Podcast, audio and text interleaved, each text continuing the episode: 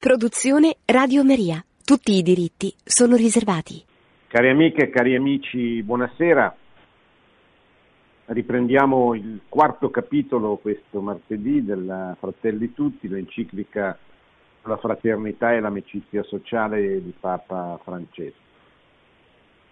Eh, ricordo, ormai sono un po' di settimane che ce ne stiamo occupando, è un testo del Magistero ordinario, quindi non è eh, libro qualsiasi, è eh, Papa Pontefice che si rivolge a tutti gli uomini, è un'enciclica particolare, come forse vi ho già detto, che non si rivolge soltanto ai vescovi, ai presbiteri, ai laici della Chiesa cattolica o ai cristiani delle diverse confessioni, ma non ha eh, una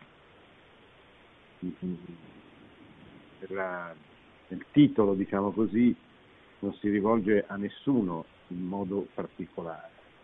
Quindi chiaramente questo denuncia il carattere universale dell'enciclica, o meglio la volontà del Papa di rivolgersi a tutti gli uomini, indipendentemente dalla loro confessione. Questo lo fa riprendendo all'inizio del, dell'enciclica il messaggio di San Francesco che, eh, parlando ai suoi, ai suoi frati, annuncia loro due possibilità di apostolato, quello eh, di annunciare Gesù Cristo anche contestando le altre posizioni religiose, le altre religioni, le altre affermazioni, oppure quello di eh, stare accanto agli altri uomini che professano altre religioni o comunque che non, non sono cristiani, come farà poi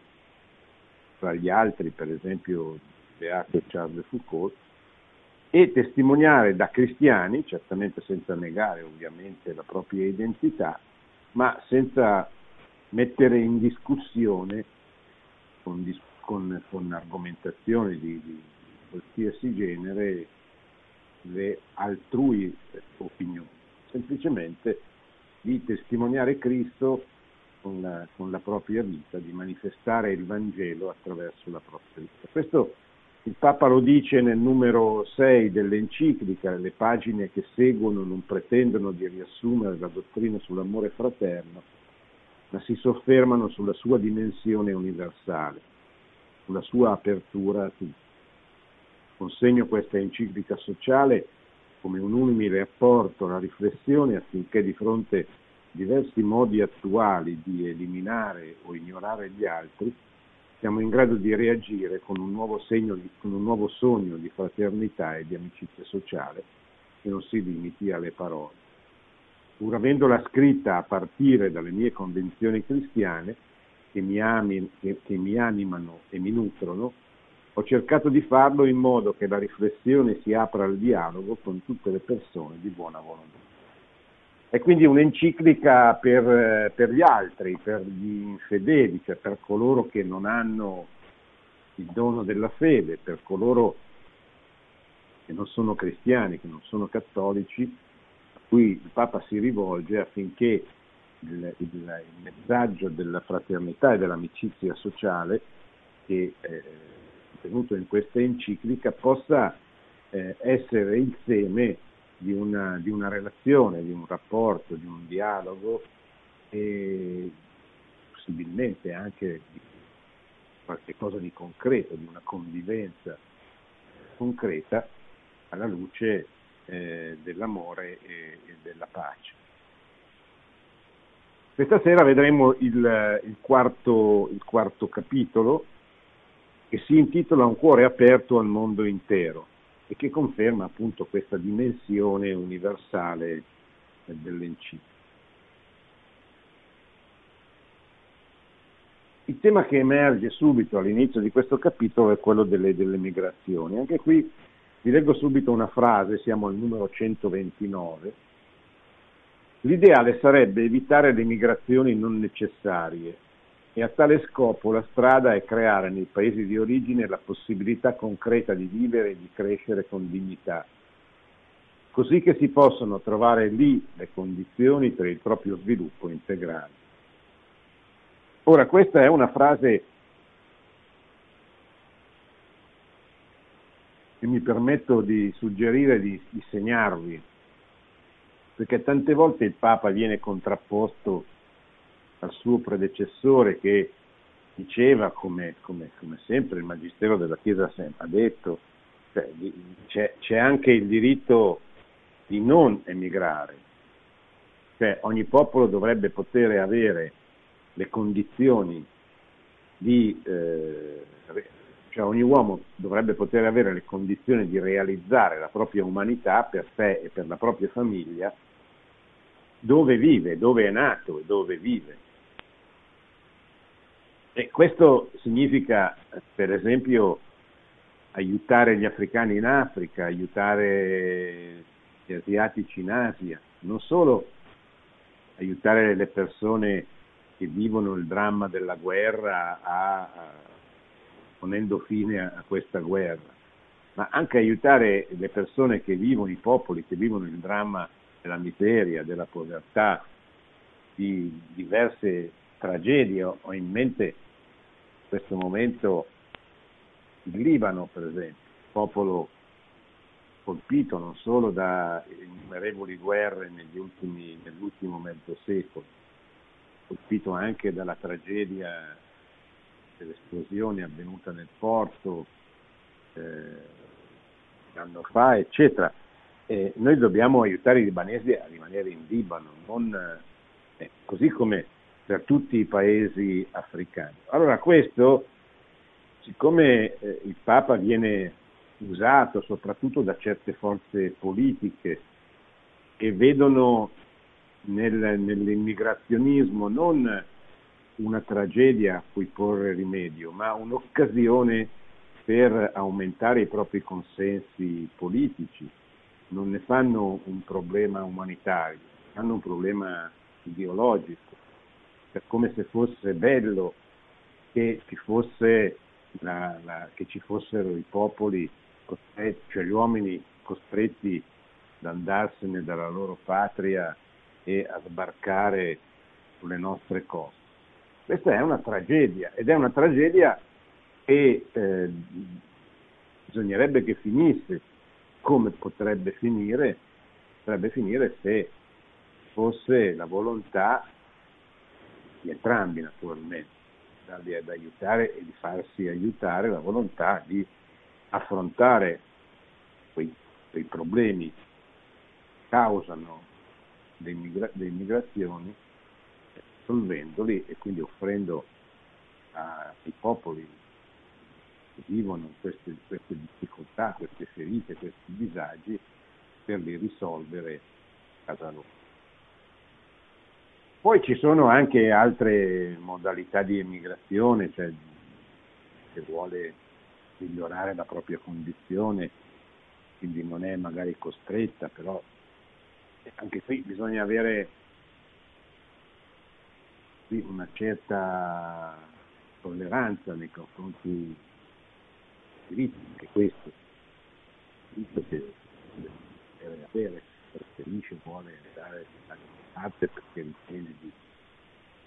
Certamente questo significa anche fare presente a queste persone che eh, i posti dove vanno non sono l'Eldorado, cioè non è che l'Europa in questo momento, solo perché adesso c'è la pandemia Covid che incombe, anche prima non era il posto dove uno cercando necessariamente e inevitabilmente trovato delle condizioni meravigliose di vita e, questo va detto, cioè è quello che per esempio i vescovi africani continuamente dicono ai loro fedeli, guardate che in, in Europa non c'è una condizione straordinariamente felice per tutti quelli che vanno, trovano paradiso sulla terra e trovano tutto quello che cercano.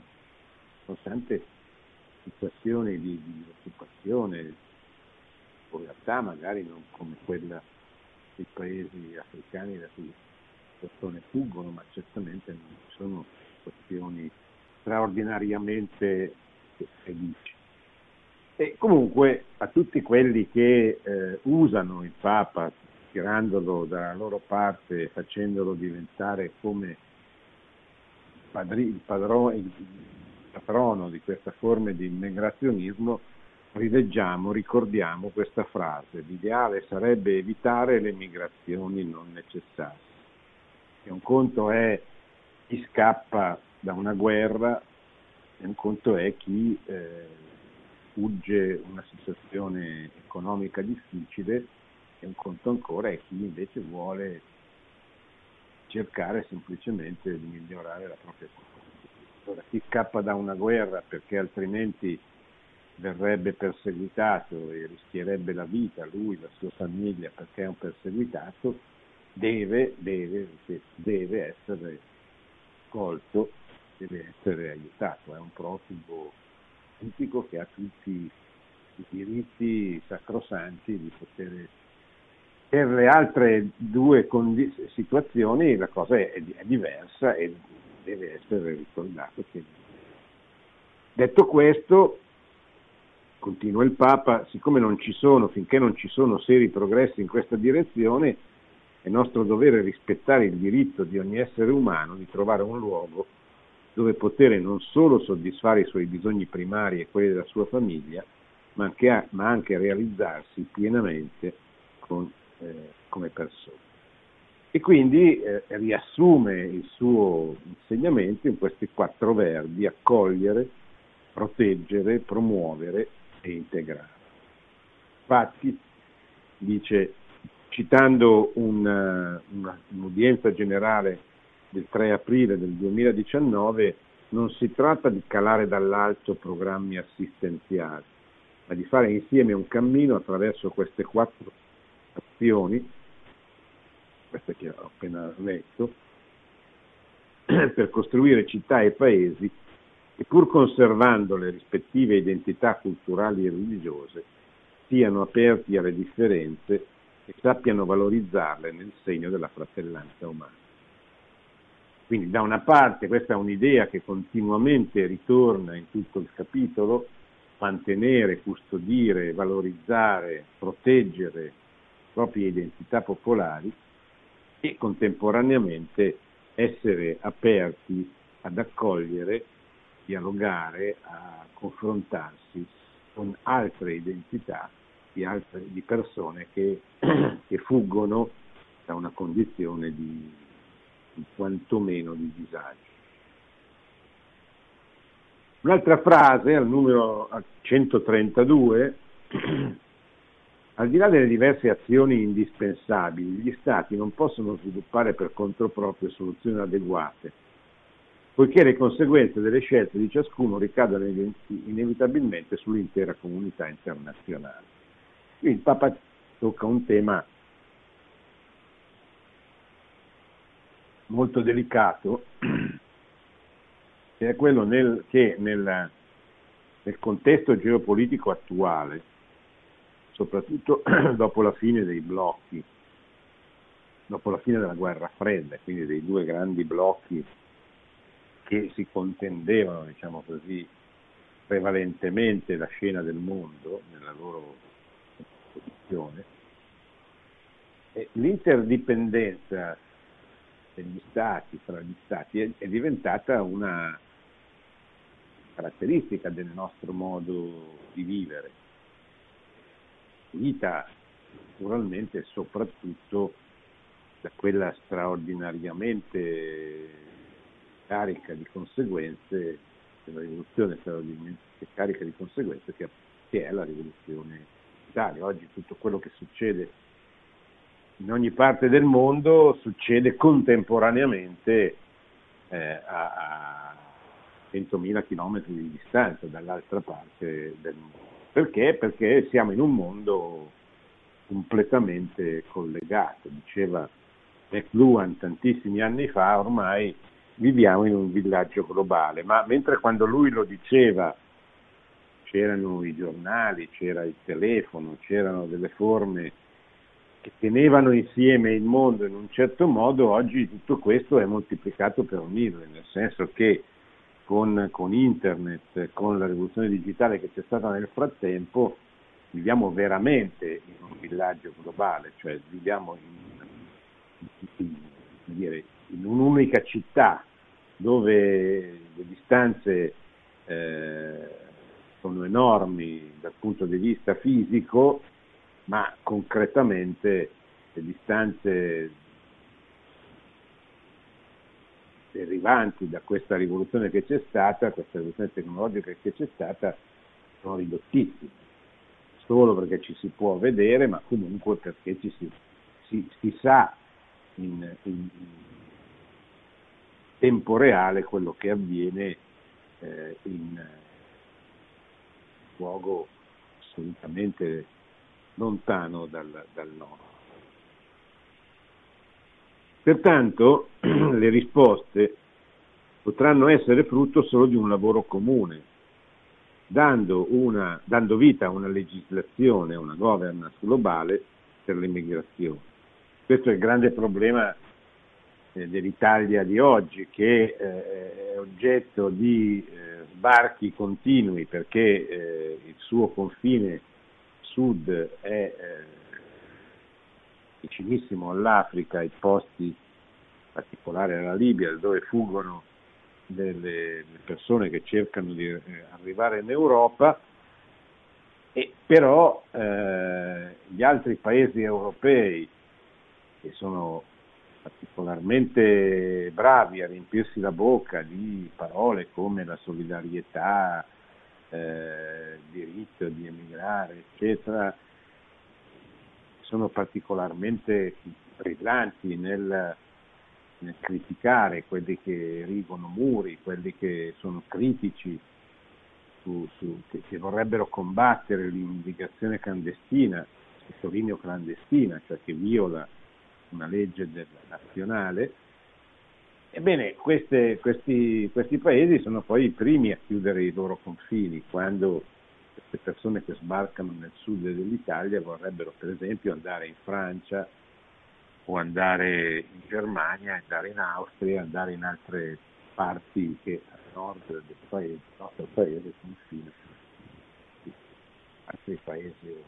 Questa è una, una, una, una cosa effettivamente che, che, grida vendetta a cospetto di Dio, cioè una profonda ingiustizia che, che dimostra, se ce ne fosse bisogno, che l'Europa non esiste, che l'Europa politica non esiste, che l'Europa è un concentrato di interessi nazionali dove ciascuno fa il proprio interesse, usa eh, diciamo così, l'Europa è unita soltanto nell'uso che viene fatto dei, dei, dei soldi di cui la Banca Centrale Europea dispone.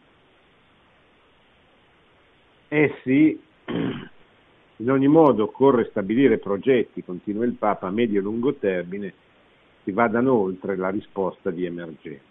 Questi progetti dovrebbero da un lato aiutare effettivamente l'integrazione dei migranti nei paesi di accoglienza e nel contempo dovrebbero favorire lo sviluppo dei paesi di provenienza con politiche solidali che però non sottomettano gli aiuti a strategie e pratiche ideologicamente estranee o contrarie alle culture dei popoli cui sono indirizzati. Questo è un altro punto fondamentale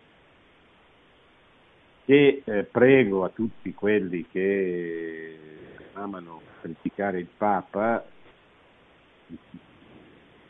sottolinearlo, siamo al numero 132. Il Papa denuncia una delle cose più gravi che avvengono a livello mondiale, cioè spesso gli aiuti del Fondo Monetario Internazionale o comunque dei paesi più ricchi vengono fatti dipendere dall'accettazione dei cosiddetti diritti delle donne, diritti riproduttivi, nuovi diritti, eh, che sono sostanzialmente il diritto di fare, legalizzare la, la famiglia fondata sul matrimonio per persone dello stesso sesso, il diritto all'aborto, tutti quei temi che in qualche modo sono contrarie alla sacralità della vita e alla centralità eh, della famiglia.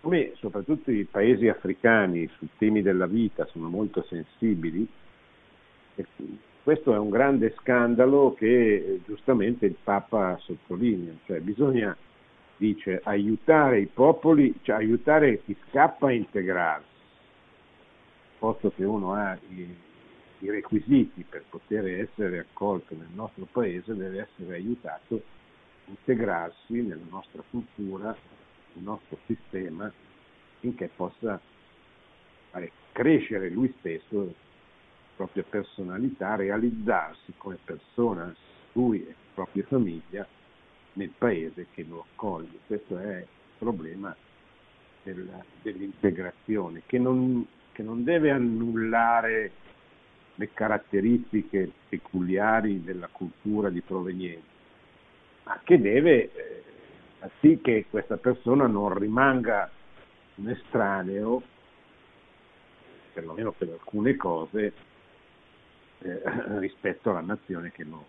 Però Papa aggiunge un'altra cosa molto importante, eh, aiutare a integrare, ma nel contempo favorire lo sviluppo dei paesi di provenienza con politiche solidali. Bisogna, quello che dicevo prima, bisogna aiutarli a casa loro, senza però sottomettere gli aiuti, cioè fare dipendere gli aiuti, io ti aiuto se tu accetti di fare determinate cose, di accogliere nella tua legislazione determinate leggi, che sono quelle relative soprattutto ai, ai cosiddetti nuovi diritti.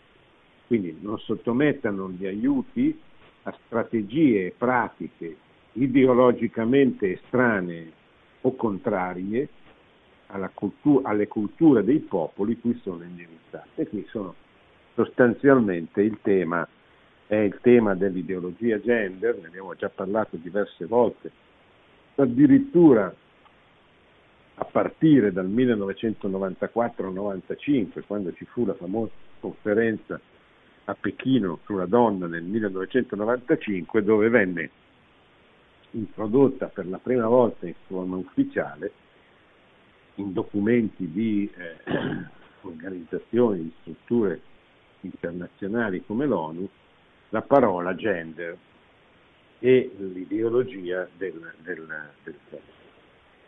Ma qui poi ci sono tutti i temi dei nuovi diritti, l'aborto, l'uso dei mezzi contraccettivi, il matrimonio fra persone dello stesso sesso, eccetera. Il Papa dice, e questo segnatevelo perché poi ognuno fa dire al Papa quello che gli fa comodo, ma questo è un documento ufficiale, del, del Magistero ordinario e questa è una citazione, tra l'altro, tratta da un discorso che Papa Francesco fece al corpo diplomatico accreditato presso la Santa Sede l'11 gennaio del 2016. Andiamo avanti, siamo al numero 134 dove il Papa dice le varie culture che hanno prodotto la loro ricchezza nel corso dei secoli devono essere preservate perché il mondo non si impoverisca. Allora i tanti critici del Papa che usano riempire i loro blog di eh, atti, critiche, eccetera, si segnino anche questa, questa frase. Le varie culture che hanno prodotto la loro ricchezza nel corso dei secoli devono essere preservate perché il mondo non si impoverisca. Cioè, tutti quelli che continuano a criticare il Papa accusandolo di essere un mondialista, uno che vuole distruggere i patrimoni nazionali, le identità culturali precise, si legga, veramente si legga bene questa enciclica perché troverà un richiamo continuo al tema dell'identità. Addirittura con delle espressioni poetiche, nel senso che a un certo punto dice eliminare le identità dei singoli popoli sarebbe come eliminare i colori dalla, dalla creazione che la rendono meravigliosa, bella, eccetera, sarebbe privare dalla nostra vista una una caratteristica tra le più belle del, del, del creare.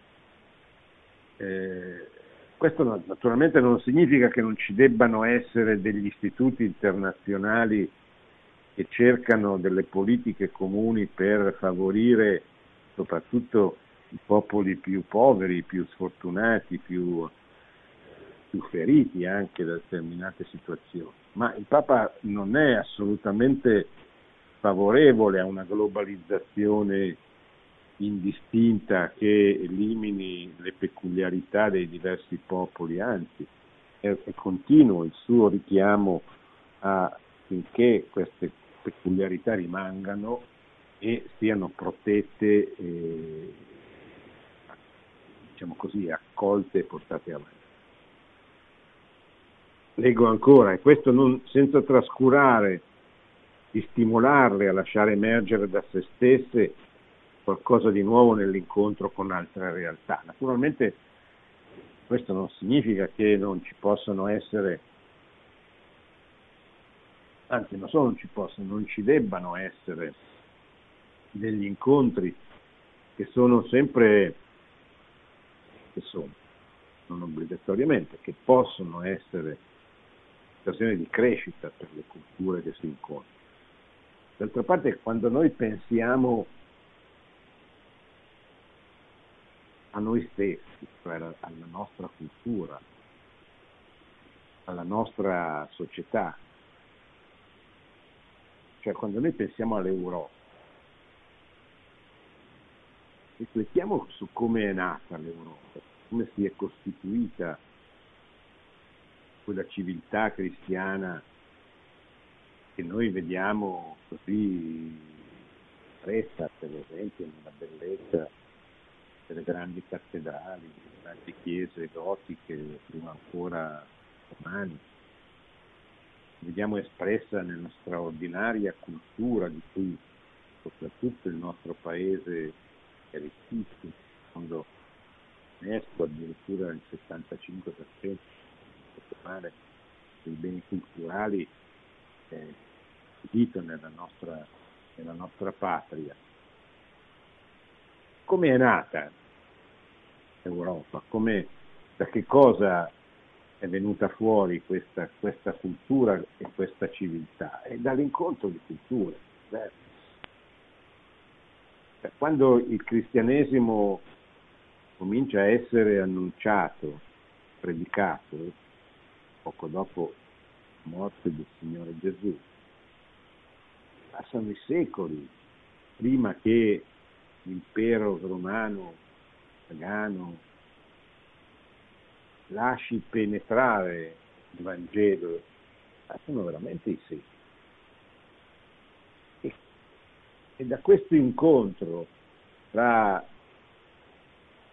il mondo tardo antico, il mondo antico, il mondo di Roma pagana, cristianesimo e contemporaneamente quei popoli barbari che spingono sui confini, entrano, producono tanti problemi, tanta morte, tanta violenza, poi si converte.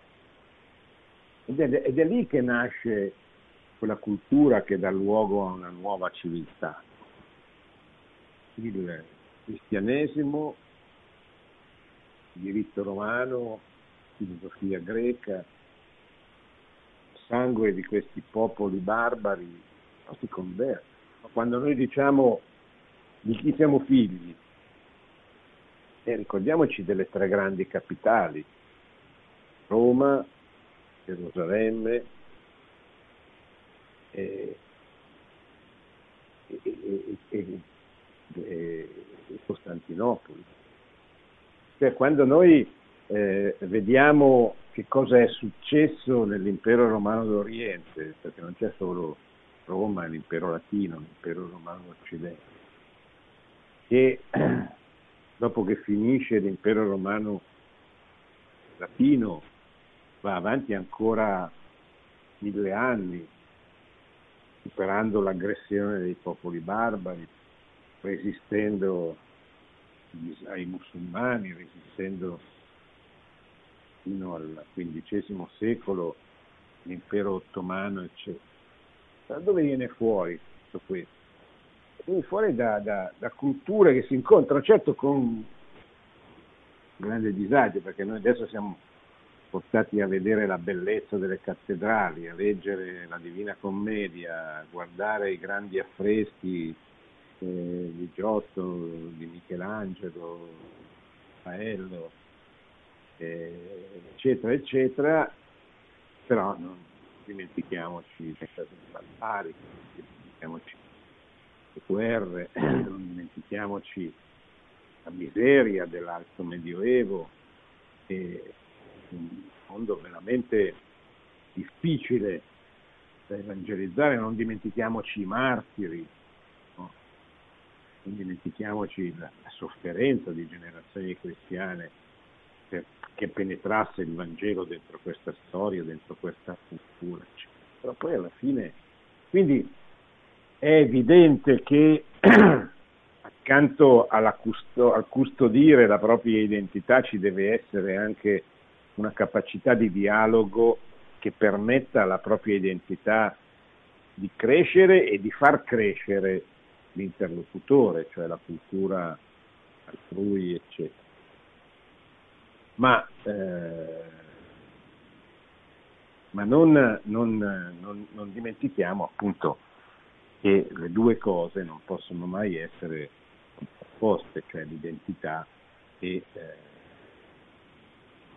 il dialogo che fa crescere le, le, le identità.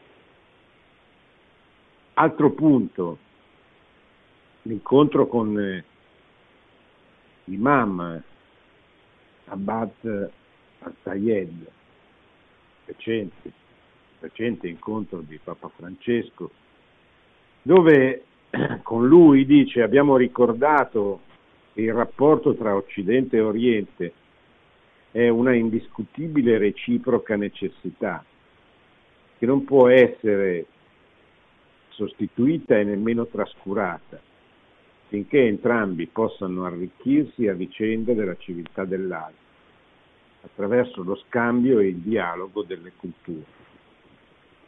L'Occidente, L'Occidente potrebbe trovare nella civiltà dell'Oriente rimedi per alcune sue malattie spirituali e religiose causate dal dominio del materialismo. E l'Oriente potrebbe trovare nella civiltà dell'Occidente tanti elementi che possono aiutarlo a salvarsi dalla debolezza, dalla divisione del conflitto, dal declino scientifico, tecnico e culturale. Qui è evidente che eh, Papa mette in luce un aspetto molto attuale Poi bisognerebbe specificare naturalmente, perché quando si dice Oriente, eh, sì, sì, in Oriente ci sono tante cose oggi. Non c'è solo l'Islam, eh, c'è tutto il discorso del, del rapporto, del dialogo fra confessioni cristiane, eh, cioè fra eh, la Chiesa di Roma, la Chiesa latina, la Chiesa cattolica di rito latino e le chiese orientali che si sono separate da Roma nel 1054, nell'undicesimo secolo. Questo è un dialogo importante per raggiungere quell'unità perché la divisione scandalizza, è una controtestimonianza, non possiamo pensare di essere missionari, di essere cattolici che, che, che, vanno in tutto il mondo, che tendenzialmente cercano di andare in tutto il mondo per annunciare Gesù Cristo e portare buona notizia della salvezza, divisi. Questa divisione è una controtestimonianza. Quindi qui l'ecumenismo è un dovere, come diceva Giovanni Paolo II, l'ecumenismo è eh, un, un dovere, è una necessità ed è una via senza ritorno, cioè la Chiesa Cattolica non può rinunciare fare tutti gli sforzi possibili per ricomporre le fratture con il mondo protestante nel XVI secolo, con il mondo orientale nell'undicesimo secolo. da cui sono nate le, le due grandi divisioni, le due principali divisioni che accompagnano la storia eh, della Chiesa. E qui bisogna stare attenti, cioè l'ecumenismo anche qui è diventato una parola dentro la quale è stato messo di tutto, soprattutto si è fatto credere che ecumenismo significhi rinunciare a, ricordare che esiste una continuità nella storia della Chiesa Cattolica, va da Pietro a Francesco ininterrottamente. Cioè, la Chiesa Cattolica non deve vergognarsi della sua storia del continuum della sua storia. Però non deve neanche rinunciare a mettere da parte tante spigolosità, tante polemiche inutili per favorire la ricomposizione delle ferite. Non significa, non significa diventare eh, pseudo-luterani per avvicinare i protestanti, significa però avvicinarli e avviare un dialogo senza guardarli con disprezzo poi magari fanno loro e questo vale ancora di più perché è più facile da un certo punto di vista con, eh, chiese, con le chiese orientali, con le chiese cristiane. Eh, significa pregare, desiderare veramente la ricomposizione delle fratture, delle ferite. Sono stati fatti dei passi avanti negli ultimi anni, benché ci sia stata anche, ci siano, siano circolate anche tante affermazioni tipo relativistico sono sbagliate. Io lo invito sempre a guardare il Magistero, è il Magistero cui noi dobbiamo guardare, il nostro punto di riferimento. Nel Magistero ordinario sono contenute normalmente linee indicative di fondo da seguire, non sono le opinioni qualche teologo. È, è Dio che vuole parlare agli uomini attraverso questa forma del magistero ordinario che ci è stato assicurato, è garantito, è assistito dallo Spirito Santo, piaccia o non piaccia. Può essere un magistero che incontra la nostra sensibilità culturale, può essere un magistero che non incontra la nostra sensibilità culturale, ma che rimane il Magistero del Stato, perché rimane il modo con cui la Chiesa, con cui Dio si esprime, si rivolge agli uomini attraverso la sua Chiesa. Quindi deve essere oggetto di una particolare attenzione, come stiamo cercando di fare qui, questa, con questo modo di, di di presentare i documenti del Magistero, che vanno innanzitutto letti, io sto cercando di leggere, di dire quello che io penso è rilevante, quello che il Magistero. E quindi il Papa successivamente parla di fecondo interscambio, di gratuità eh, che, che, che, accoglie e di locale e universale che devono stare insieme, va riconosciuto che tra la globalizzazione e la, e la localizzazione si produce una tensione.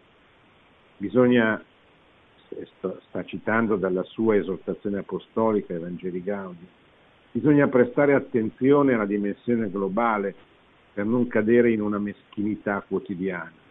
Al tempo stesso non è opportuno perdere di vista ciò che è locale, che ci fa camminare con i piedi per terra. Le due cose unite impediscono di cadere in uno di questi due estremi. L'uno, i cittadini vivano in un, in un universalismo astratto e globalizzante. Questa è una critica molto pesante a quel pensiero unico che sta alla base di una certa forma di globalizzazione, con la quale il Papa è molto critico l'altro che diventino un museo folcloristico di eremiti localisti condannati a ripetere sempre le stesse cose, incapaci di lasciarsi interpellare da ciò che è diverso e di apprezzare la bellezza che Dio diffonde fuori dai loro confini. Queste sono forme di grettezza che purtroppo esistono. Per stare nel nostro paese, l'Italia è la nazione dei mille campanili e questa è una cosa bellissima da proteggere.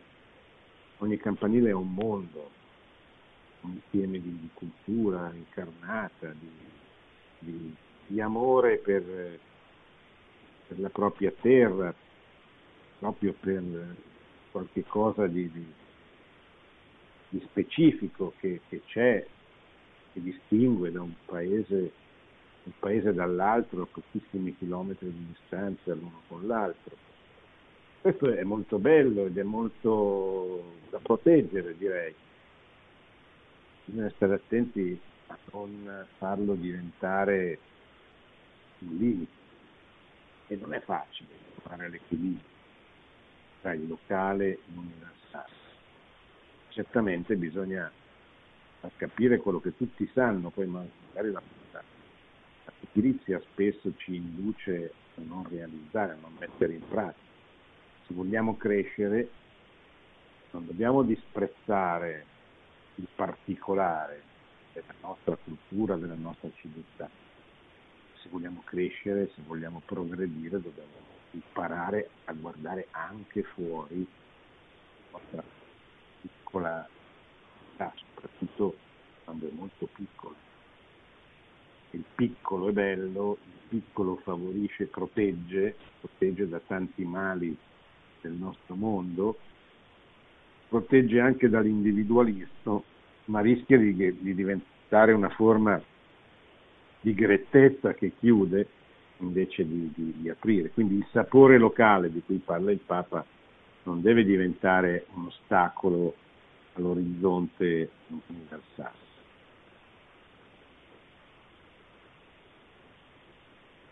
Bene, io mi fermo, la prossima volta faremo il quinto capitolo sul, sull'amicizia politica, diciamo così. Per adesso ci fermiamo e posso rispondere così alle vostre domande.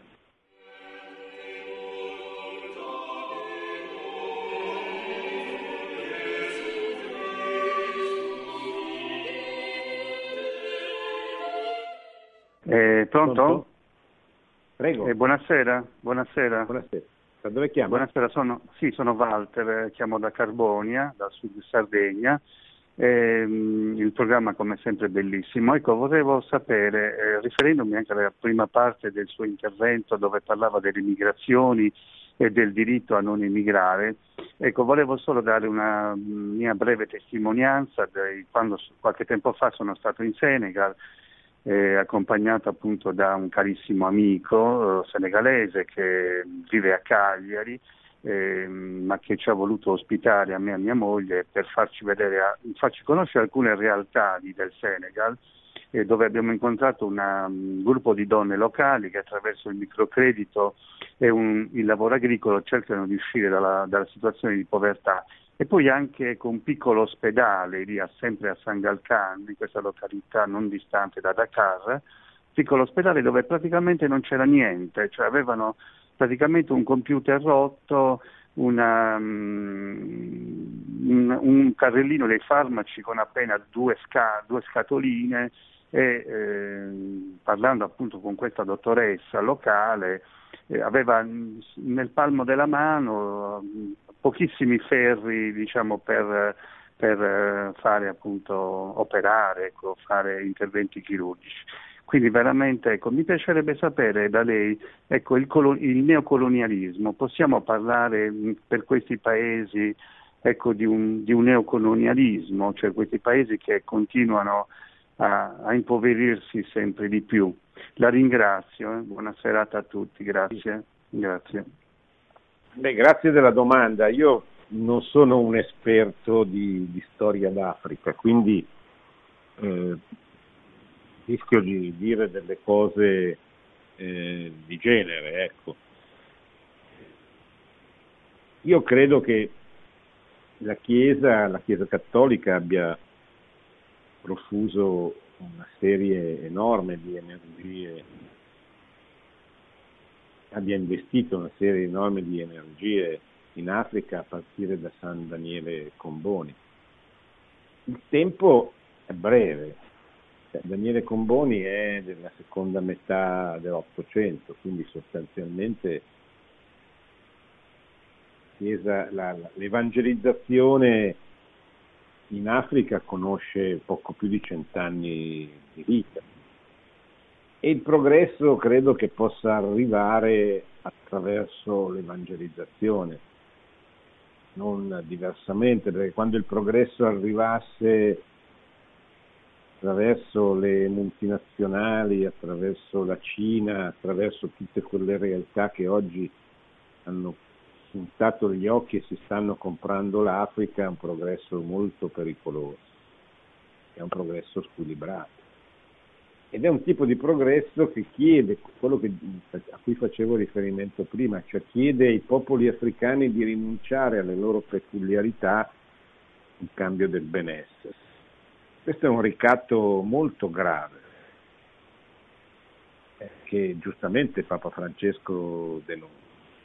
Quindi la grande speranza della Cina è l'evangelizzazione, è la Chiesa Cattolica, che dà e, e porta anche il progresso come è avvenuto in Europa, perché gli ospedali sono arrivati grazie alla cristianizzazione, le università sono nate grazie alla cristianizzazione, le banche, le banche per, per, proteggere i beni de, de, de, delle popolazioni, soprattutto dei più poveri da un certo punto di vista quelli che non potevano, magari hanno poco da mettere in banca, ma non hanno molte alternative. I monti di pietà, che sono tutte forme, le società di mutuo soccorso, sono tutte forme di, di, di solidarietà che sono nate, si sono incarnate nella nostra cultura attraverso l'evangelizzazione. E questo deve avvenire anche Africa, soltanto che Africa comincia la, la, prima evangelizzazione quando qui finisce la seconda, dopo 19 secoli, quindi c'è proprio un abisso di tempo, spiega anche tanti ritardi. Eh, questo mi sembra importante dire per, per, così, per così inquadrare un po' il, il fenomeno. Poi bisognerebbe appunto, chiedere a dei missionari, a degli esperti di storia d'Africa cosa come va, cosa sta succedendo più in particolare in quel grande continente dove peraltro il cristianesimo è in grande, grande sviluppo. Pronto? Eh, pronto? Prego, eh, sono, eh, sì, buonasera, sono Maria Luisa da Roma. Devo dire, eh, sì, lei eh, ha ragione, cioè il rischio eh, di una neocolonizzazione d'Africa anche da parte appunto di altre culture tipo quella cinese, diciamo che vuole sfruttare appunto delle situazioni lì. Però eh, io ultimamente eh, ho sentito una, una, conferenza della Gregoriana sulla Cina, anche eh, rispetto al confucianesimo attuale, eh, eccetera. E, e si, si, parlava in, in, generale della cultura, cioè de, della, eh, de, del fatto che Matteo Ricci sia, sia, andato lì e che quindi ci, ci, sia stato questo scambio tra i gesuiti e, e la Cina e quindi si è parlato anche del fatto che l'illuminismo è nato poi eh, attraverso dei, eh, insomma, eh, de, de, degli studenti che, che, appunto avevano appreso dai gesuiti probabilmente delle nozioni che, eh, che, potevano favorire questo nuovo modo di pensare che era de, dell'illuminismo. Forse un'influenza indiretta da parte appunto di questo contatto eh, particolare dei, dei, dei, gesuiti con la Cina? Cioè, come in fondo l'illuminismo, Voltaire era uno scolaro dei, dei gesuiti, poi anche, anche gli, alcuni altri, e come può aver influito poi su, sul razionalismo che, che è nato, no? che, che, è nato in Occidente. Perché questa professoressa diceva che nella cultura comunque cinese c'era sempre una vena eh, razionalista. Poi dopo va bene, appena accennato il discorso, però da, da quello che ho capito io eh, poteva essere nato questo, mm, questo, nuovo modo di pensare, appunto la corrente de, dell'illuminismo, da questo contatto che i gesuiti avevano avuto con la cultura cinese. Può essere questo? Ma guardi, la cultura cinese è una grande cultura, antica, profonda, radicata, che, eh, che, rimane. I cinesi hanno un complesso di superiorità nei nostri confronti, non di inferiorità. A differenza, per esempio, di quello che avviene in Africa, dove le culture, la cultura animista, la religione la cultura animista sono molto deboli, fragili cultura, cultura cinese, la cultura antica. Ecco perché Marco Teorici fece di tutto per, per far sì che la, il Vangelo penetrasse dall'interno dentro questa cultura e assunse tutte le caratteristiche della cultura cinese anche nella sua persona fino a diventare un le persone più stimate nella corte, diciamo così, nella classe dirigente cinese, eccetera.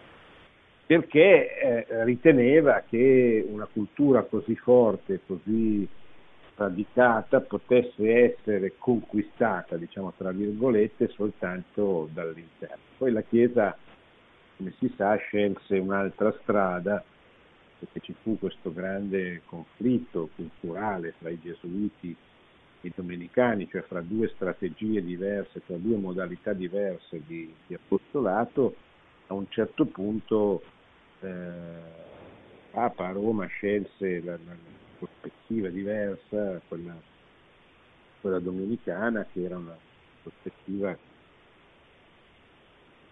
meno incarnata, diciamo così.